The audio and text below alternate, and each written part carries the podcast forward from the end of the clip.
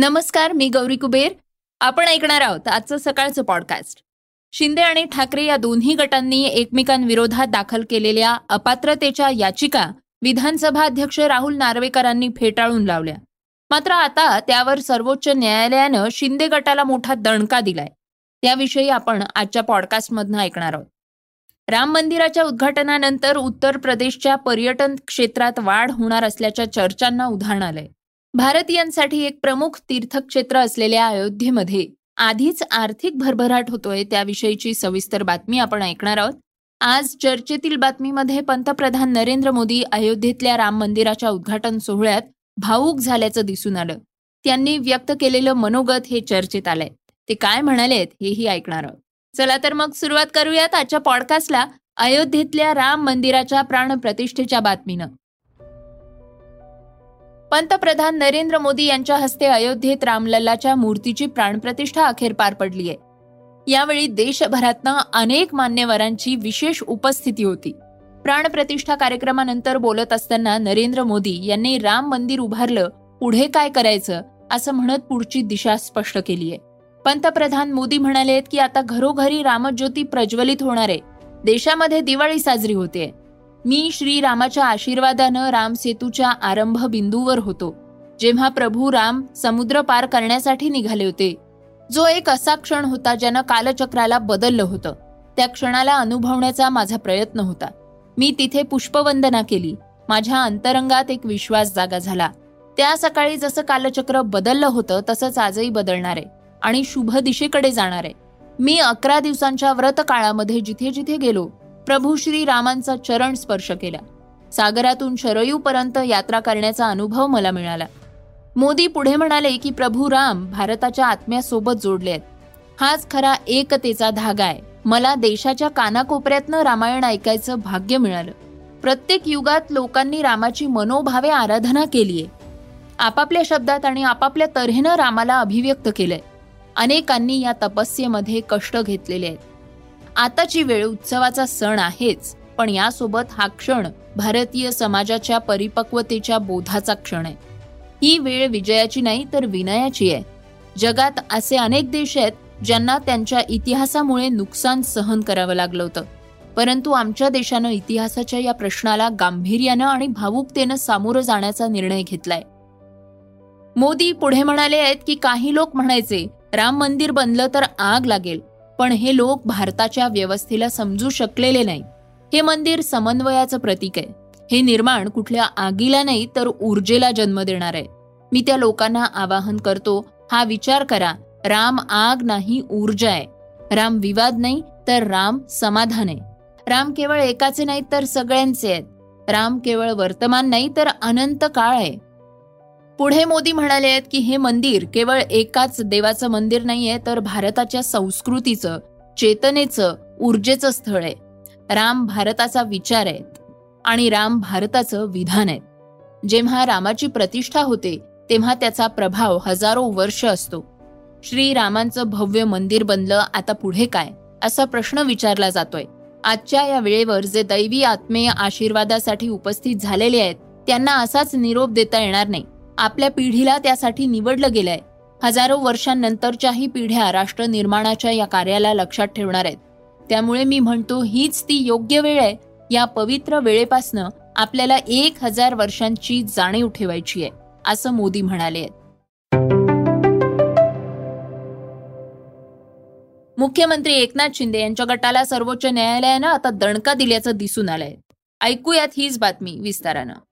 शिंदे आणि ठाकरे या दोन्ही गटांनी एकमेकांविरोधात दाखल केलेल्या अपात्रतेच्या याचिका विधानसभा अध्यक्ष राहुल नार्वेकरांनी फेटाळून लावल्या होत्या. जून दोन हजार बावीसमध्ये प्रतिस्पर्धी गट तयार झाला तेव्हा त्यांच्याकडे विधानसभेत आमदारांचं बहुमत असल्याच्या आधारावर शिंदे गट हीच खरी शिवसेना असल्याचं विधानसभा अध्यक्ष राहुल नार्वेकरांनी सांगितलं होतं. शिंदे यांनी नियुक्त केलेल्या व्हीपला सुद्धा राहुल नार्वेकरांनी अधिकृत व्हीप म्हणून मान्यता दिली आहे शिवसेना पक्षानं आणि शिंदे गटांच्या आमदारांनी व्हीपचं कोणतंही उल्लंघन केलं नसल्याचं त्यांनी सांगितलं. या निकालाला ठाकरे गटानं सर्वोच्च न्यायालयात आव्हान दिलं. दरम्यान मुख्यमंत्री एकनाथ शिंदे गटाच्या आमदारांवरल्या अपात्रतेची याचिका फेटाळणाऱ्या राहुल नार्वेकर यांच्या आदेशाला आव्हान देणाऱ्या शिवसेनेच्या उद्धव ठाकरे गटाच्या याचिकेवर सर्वोच्च न्यायालयानं मुख्यमंत्री एकनाथ शिंदे आणि त्यांच्या गटातल्या इतर आमदारांना सुद्धा नोटिसेस बजावल्या आहेत. शिवसेनेच्या म्हणजे एकनाथ शिंदेच्या शिवसेनेच्या आमदारांना दहाव्या अनुसूचीनुसार अपात्र ठरवण्यास महाराष्ट्र विधानसभा अध्यक्ष राहुल नार्वेकर यांनी नकार दिला होता. यावर शिवसेना उद्धव ठाकरे गटानं दाखल केलेल्या याचिकेवर सर्वोच्च न्यायालयानं शिंदे गटाला नोटीस बजावली आहे. भारताचे सरन्यायाधीश डी वाय चंद्रचूड न्यायमूर्ती जे बी पार्डीवाला आणि न्यायमूर्ती मनोज मिश्रा यांच्या खंडपीठासमोर ठाकरे गटाच्या याचिकेवर सुनावणी झाली. या सगळ्या दोन आठवड्यात उत्तर देण्याचं शिंदे गटाला सांगण्यात आलेलं आहे. उद्धव ठाकरे यांच्या बाजूनं वकील कपिल सिब्बल यांनी बाजू मांडली आहे. विधानसभा अध्यक्षांच्या निकालामुळे सर्वोच्च न्यायालयाच्या निकालाचं उल्लंघन होतंय आणि त्यामुळे सर्वोच्च न्यायालयानं या प्रकरणाची सुनावणी करावी असं त्यांनी म्हटलंय. सुप्रीम कोर्टानं सुनावणी करावी की कलम दोनशे सव्वीस अंतर्गत हायकोर्टानं असं मुख्य न्यायाधीशांनी विचारलं असता हे प्रकरण उच्च न्यायालयात पाठवल्यास निकालाला विलंब होण्याची भीती सिब्बल यांनी व्यक्त केली आहे. उत्तर प्रदेशातल्या पर्यटनाविषयीची एक महत्वाची बातमी ऐकूयात. राम मंदिराच्या उद्घाटनानंतर उत्तर प्रदेशच्या पर्यटन क्षेत्रात वाढ होणार असल्याच्या चर्चांना उधाण आले भारतीयांसाठी एक प्रमुख तीर्थक्षेत्र असलेल्या अयोध्येमध्ये आधीच आर्थिक भरभराट होतोय. अनेक कंपन्या इथं व्यवसाय सुरू करणार आहेत. त्यामुळे गुंतवणुकीत मोठी वाढ झालीय. यूपीमध्ये पर्यटन क्षेत्राला चालना दिल्यानं उत्तर प्रदेश सरकारचीही भरभराट होणार आहे. एसबीआयच्या एका अहवालात याचा तपशीलवार खुलासा करण्यात आलेला आहे. स्टेट बँक ऑफ इंडियाच्या अहवालानुसार अयोध्येतल्या राम मंदिर आणि राज्य सरकारच्या इतर पर्यटन योजनांमुळे युपी सरकारला मोठा पैसा मिळणार असल्याचं सांगण्यात आलेलं आहे. संशोधकांनी अंदाज व्यक्त केलाय की उत्तर प्रदेश सरकारला आर्थिक वर्ष दोन हजार पंचवीसमध्ये वीस ते पंचवीस हजार कोटी रुपयांचं अतिरिक्त उत्पन्न मिळू शकतंय. एसबीआयच्या अहवालात असा दावा करण्यात आलेला आहे की उत्तर प्रदेश सरकारच्या अर्थसंकल्पानुसार आर्थिक वर्ष दोन हजार चोवीसमध्ये त्याचा कर महसूल दोन पूर्णांक पाच लाख कोटी रुपयांपर्यंत पोहोचण्याची अपेक्षा आहे. एसबीआय संशोधकांनी अंदाज वर्तवलाय की दोन हजार चोवीसमध्ये उत्तर प्रदेशातल्या पर्यटकांनी केलेला खर्च दोन हजार बावीसच्या तुलनेत जवळपास दुप्पट होऊ शकतो. अयोध्येतल्या राम मंदिर आणि उत्तर प्रदेश सरकारनं पर्यटन क्षेत्राला चालना देण्यासाठी उचललेल्या या पावलांमुळे पर्यटकांचा खर्च चार लाख कोटी रुपयांच्या वर जाऊ शकतो. बिझनेस टुडेवर प्रकाशित झालेल्या या अहवालात असं सांगण्यात आलेलं आहे की दोन हजार बावीसमध्ये देशी पर्यटकांनी उत्तर प्रदेशमध्ये दोन पूर्णांक दोन लाख कोटी रुपये खर्च केले होते. तर विदेशी पर्यटकांनी केलेल्या खर्चाचा आकडा हा दहा हजार कोटी रुपये होता.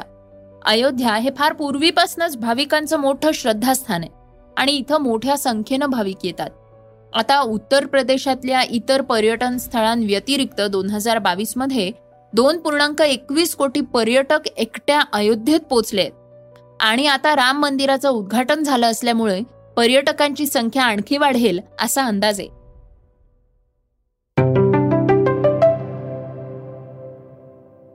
श्रोत्यांनो ऐकूयात आजच्या वेगवान घडामोडी. आता केवळ अयोध्या किंवा भारतच नाही तर संपूर्ण जग राममय झालंय. अयोध्येतल्या राम मंदिराच्या प्राणप्रतिष्ठा सोहळ्याच्या पार्श्वभूमीवर जगभरात विविध कार्यक्रमांचं आयोजन करण्यात आलं. दरम्यान मेक्सिकोमध्ये या निमित्तानं पहिल्याच राम मंदिराचं लोकार्पण करण्यात आलंय. मेक्सिकोमधल्या भारतीय दूतावासाच्या पोस्टवरनं या सोहळ्याचे फोटोज आणि व्हिडिओज शेअर करण्यात आलेले आहेत. मेक्सिकोमधल्या क्युरेटरो या शहरामध्ये राम मंदिर उभारण्यात आलंय. भारती एअरटेलच्या बोर्डानं त्यांची उपकंपनी भारती हेक्सॉकॉमच्या आयपीओला मान्यता दिली आहे कंपनीनं नुकतीच नियामक फायलिंगमध्ये ही माहिती दिली आहे भारती हेक्सॉकॉमनं बाजार नियामक सेबीकडे आयपीओसाठी मसुदा कागदपत्र दाखल केली आहेत. देशातल्या तीन आघाडीच्या टेलिकॉम कंपन्यांपैकी एक असलेल्या भारती एअरटेलची भारती हेक्साकॉममध्ये सत्तर टक्के भागीदारी आहे. त्याचवेळी उर्वरित तीस टक्के हिस्सा हा भारत सरकारकडे आहे. सध्या हे शेअर्स एक हजार एकशे सत्तावीस रुपयांवर ट्रेड करतायत. बॉलिवूडचा प्रसिद्ध अभिनेता सैफ अली खानला तातडीनं रुग्णालयात दाखल करण्यात आलंय. सैफच्या बाबत समोर आलेल्या त्या बातमीनं त्याच्या चाहत्यांना धक्का बसलाय. मुंबईत कोकिलाबेन रुग्णालयात त्याला दाखल करण्यात आल्याची माहिती सूत्रांनी दिली आहे. सैफच्या गुडघ्याला आणि खांद्याला मोठी दुखापत झाली असून त्याला फ्रॅक्चर झाल्याचं सांगण्यात येत आहे त्यानंतर त्याला तातडीनं रुग्णालयात दाखल करण्यात आलेलं आहे. भारत आणि इंग्लंड यांच्यात पाच कसोटी सामन्यांच्या मालिकेला पंचवीस जानेवारीपासून सुरुवात होणार आहे. पहिला सामना हैदराबादच्या राजीव गांधी आंतरराष्ट्रीय स्टेडियमवर होणार आहे. मालिकेतल्या सलामीच्या सामन्यापूर्वी टीम इंडियाला मोठा झटका सुद्धा बसलाय. अनुभवी फलंदाज विराट कोहली पहिल्या दोन कसोटीत खेळणार नाहीये. बीसीसीआयनं त्याला संघातनं वगळल्याचं आता स्पष्ट केलंय. श्रोत्यांनो ऐकूयात आजची चर्चेतली बातमी. पंतप्रधान नरेंद्र मोदी यांच्या हस्ते अयोध्येत रामलल्लाच्या मूर्तीची प्राणप्रतिष्ठा पार पडली आहे या सोहळ्यानंतर उपस्थितांना त्यांनी संबोधित केलं आणि यावेळी मोदी काही क्षण भावूक झाले. आपले रामलल्ला आता तंबूमध्ये राहणार नाहीत असं मोदी यावेळी म्हणाले. मेरी आदिवासी मां शबरी शबरी का ध्यान आते ही अप्रतिम विश्वास जागृत होता है। मां सबरी तो कब से कहती राम आएँगे।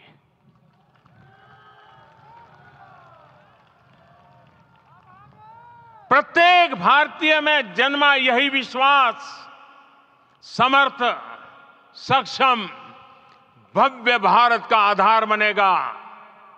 और यही तो है, देश, देव से देश और राम से राष्ट्र की चेतना का विस्तार।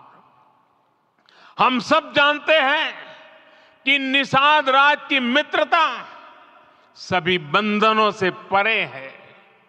निषाद राज का राम के प्रति सम्मोहन, प्रभु राम का निषाद राज के लिए अपनापन कितना मौलिक है। सब अपने हैं, सभी समान है।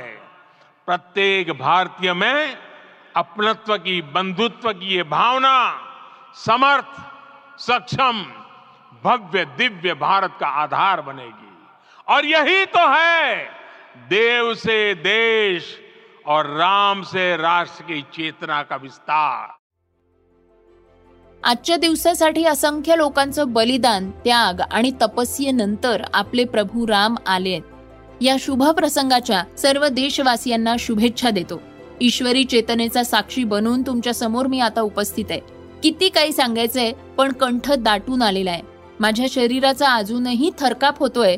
आपले राम लल्ला आता तंबूमध्ये राहणार नाहीत अशा शब्दात मोदींनी आपल्या भावना व्यक्त केल्या आहेत. श्रोत्यांनो हे होतं सकाळचं पॉडकास्ट आजचं सकाळचं पॉडकास्ट तुम्हाला कसं वाटलं हे आम्हाला सांगायला विसरू नका. युट्यूबवर सुद्धा तुम्ही आता हे सकाळचं पॉडकास्ट ऐकू शकता आणि त्या माध्यमातून तुमच्या प्रतिक्रिया तुमच्या सूचना आमच्यापर्यंत पोहोचवू शकता. सगळ्यात महत्वाचं म्हणजे सकाळचं हे पॉडकास्ट तुमच्या मित्रांना आणि कुटुंबियांना नक्की शेअर करा. तर आपण आता उद्या पुन्हा भेटूयात. धन्यवाद. Script and research Yugandhar Tajane. वाचा बघा आणि आता ऐका आणखी बातम्या. ई सकाळ डॉट कॉम वर. तुम्ही हा पॉडकास्ट ई सकाळच्या वेबसाईट आणि ऍप वर सुद्धा ऐकू शकता. विसरू नका या पॉडकास्टला आपल्या आवडीच्या पॉडकास्ट ऍप वर सबस्क्राईब किंवा फॉलो करायला.